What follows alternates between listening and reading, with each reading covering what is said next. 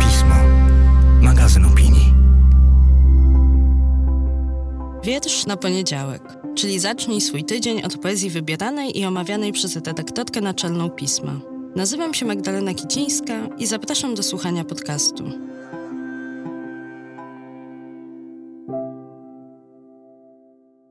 Cześć, dzień dobry, dobry wieczór. Czy byliście grzeczni i grzeczne w tym roku? Czy pisaliście listy do świętego Mikołaja? A jeśli pisaliście, pisałyście, to czy marzenia zostały spełnione? No bo dzisiaj taki dzień, tak zwane Mikołajki, ja dzisiaj wracałam pamięcią do poranków, kiedy budziłam się właśnie 6 grudnia i zaglądałam pod poduszkę, co tam się kryje, co tam na mnie czeka. Nie wiem dlaczego pomyślałam o takim białym misiu, czy plecaku w formie białego misia. O, dokładnie to tak należałoby nazwać tą rzecz, ten artefakt. Dostałam kiedyś taki plecak na Mikołaja, właśnie kiedy się obudziłam, to na mnie czekał. Bardzo, bardzo go lubiłam. Bardzo był niepakowny, ale oczywiście nie to było w nim ważne. Jakoś tak dzisiaj pomyślałam o tym misiu, z którym chodziłam do szkoły, kiedy miałam, chyba byłam w drugiej klasie podstawówki, jakoś tak pewnie, bardzo. To jest jakieś miłe wspomnienie. Takie nieoczekiwanie do mnie przyszło. A czy do was Mikołaj zapukał dzisiaj? Przyszedł, przyniósł coś, przyniósł poezję.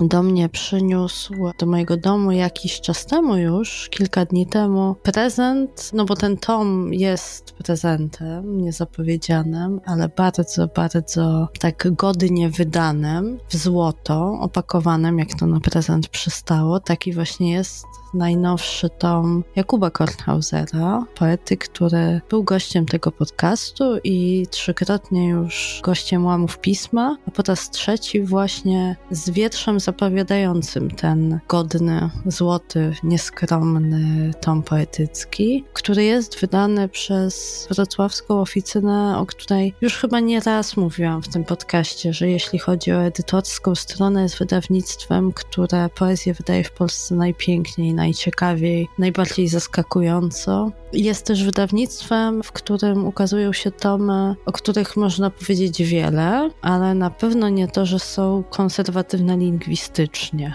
Taki był również świetnie pod względem edytorskim, plastycznym, artystycznym wydany konceptualny tom Tomasza Bąka, Playbook, o którym już tutaj mówiłam, a taki też jest złotoksiąg o tytule Brzydko tną twoje noże ze znakiem zapytania, z którego pochodzi wiersz, który publikowaliśmy w grudniowym piśmie, do którego Was bardzo zachęcam, bo jest wciąż jeszcze i przez najbliższe kilkanaście dni będzie do kupienia ten nasz grudniowy, ostatni w tym roku numer. Ale posłuchajmy najpierw wiersza, którego tytuł również jest tytułem, dosyć takim agresywnym w formie.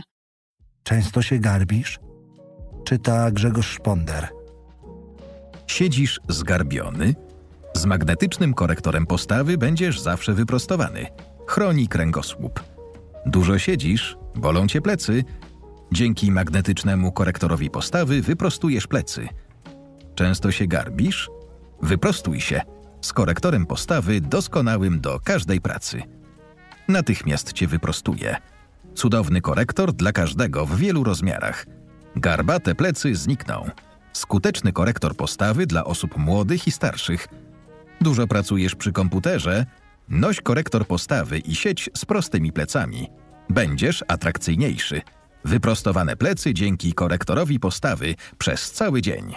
Jak Wam się podobała ta gra z językiem i formą z tomu Brzydko tną Twoje noże, wydanego przez WDL kilka tygodni temu? Jeśli podejmujecie to wyzwanie, to zapraszam Was do środka te złote strony po więcej. Znajdziecie tam nawiązania do poezji konceptualnej z lat 60. i 70., kiedy to poeci i poetki również sięgali po różne przejawy wykorzystania języka do informowania, do tworzenia komunikatów sprzedażowych, do nowomowy politycznej czy medialnej. Miksowano je ze sobą po to, by podkreślić, jak bardzo plastyczny jest język i zarazem jak chaotyczny jest świat, w którym funkcjonujemy, otoczeni tysiącami różnych języków, które zlewają się w kakofonię rzeczywistości, w której jesteśmy zanurzeni. Rzeczywistości bardzo dynamicznej i skomplikowanej, w której te języki, chociaż przecież mają nam pomóc się ze sobą komunikować i komunikować się ze światem,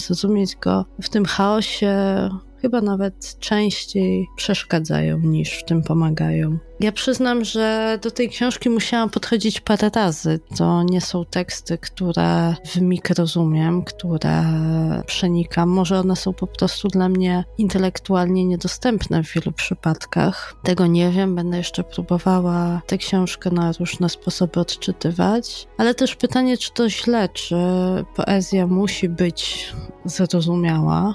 Wydaje mi się, że to jest jej zadanie. To znaczy, nie chodzi o to, żeby była zupełnie niedostępna, nieprzystępna, natomiast nie jest jej zadaniem, nie złożyła nam nigdy takiej obietnicy, że ten klucz, że ten wytrych będzie dostępny na zawołanie. Zawahałam się, bo nie wiedziałam, jak to dopełnienie sformułować, bo ja często w tym podcaście mówię o tym, że staram się, chciałabym poezję przybliżać, zdejmować z niej taką etykietkę trudnej, a dzisiaj mówię Wam o tym, że poezja trudna może trudną pozostać to wbrew pozorom nie przeczy sobie, bo to, co mam na myśli, to podchodzenie do poezji w taki sposób, w której my nie jesteśmy takim klientem, który musi od razu dostać wyjaśnienie, wytłumaczenie, interpretację. Nie, zadaniem poezji jest jakoś nas angażować, czasami angażować też w tym oporze, który ona stawia. To, że nas jakoś porusza, że coś w głowie nam otwiera albo uwiera,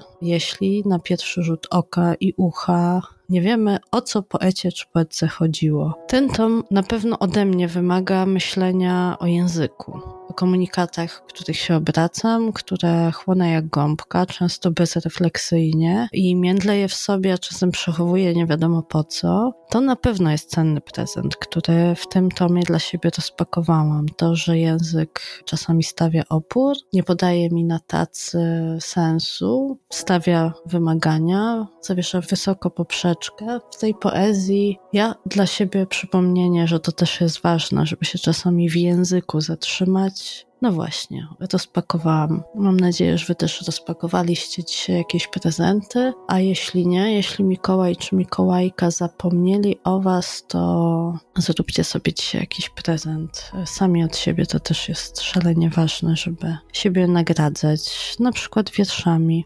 O, może taki prezent sobie zróbcie i trzymajcie się ciepło.